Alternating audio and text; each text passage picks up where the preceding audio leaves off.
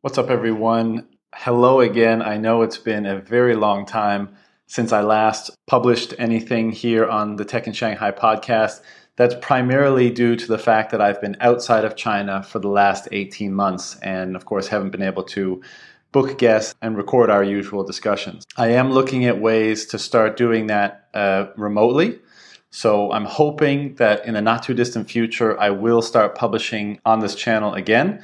But for the time being, it remains on pause. But I do have some very exciting news in that I've launched a new podcast. It's called Bitcoin Rapid Fire.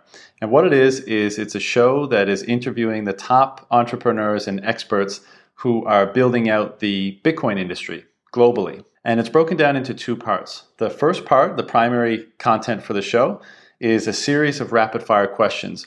Usually this takes about 20, 30 minutes. There's about 20 questions, and then there's some word associations at the end. Sometimes there will be different questions mixed in there, but I wanted to keep a fairly consistent list to ask all the people that come on.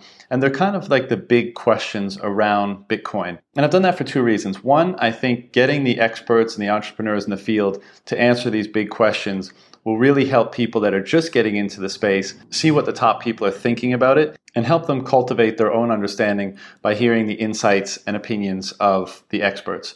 The other reason is I think this space is filled with a lot of interesting, unique, super bright, and motivated people.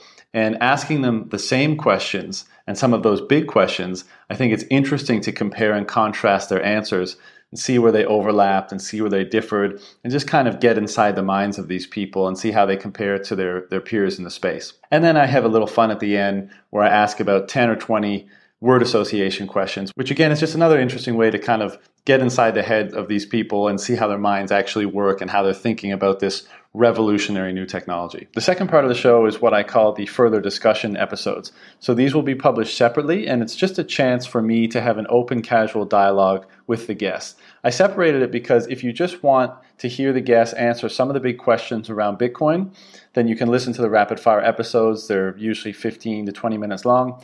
If you want to hear a more open, casual dialogue between myself and the guests, then you can listen to the further discussion episodes. So that is the update. I really hope to be doing more Tech in Shanghai shows in the future.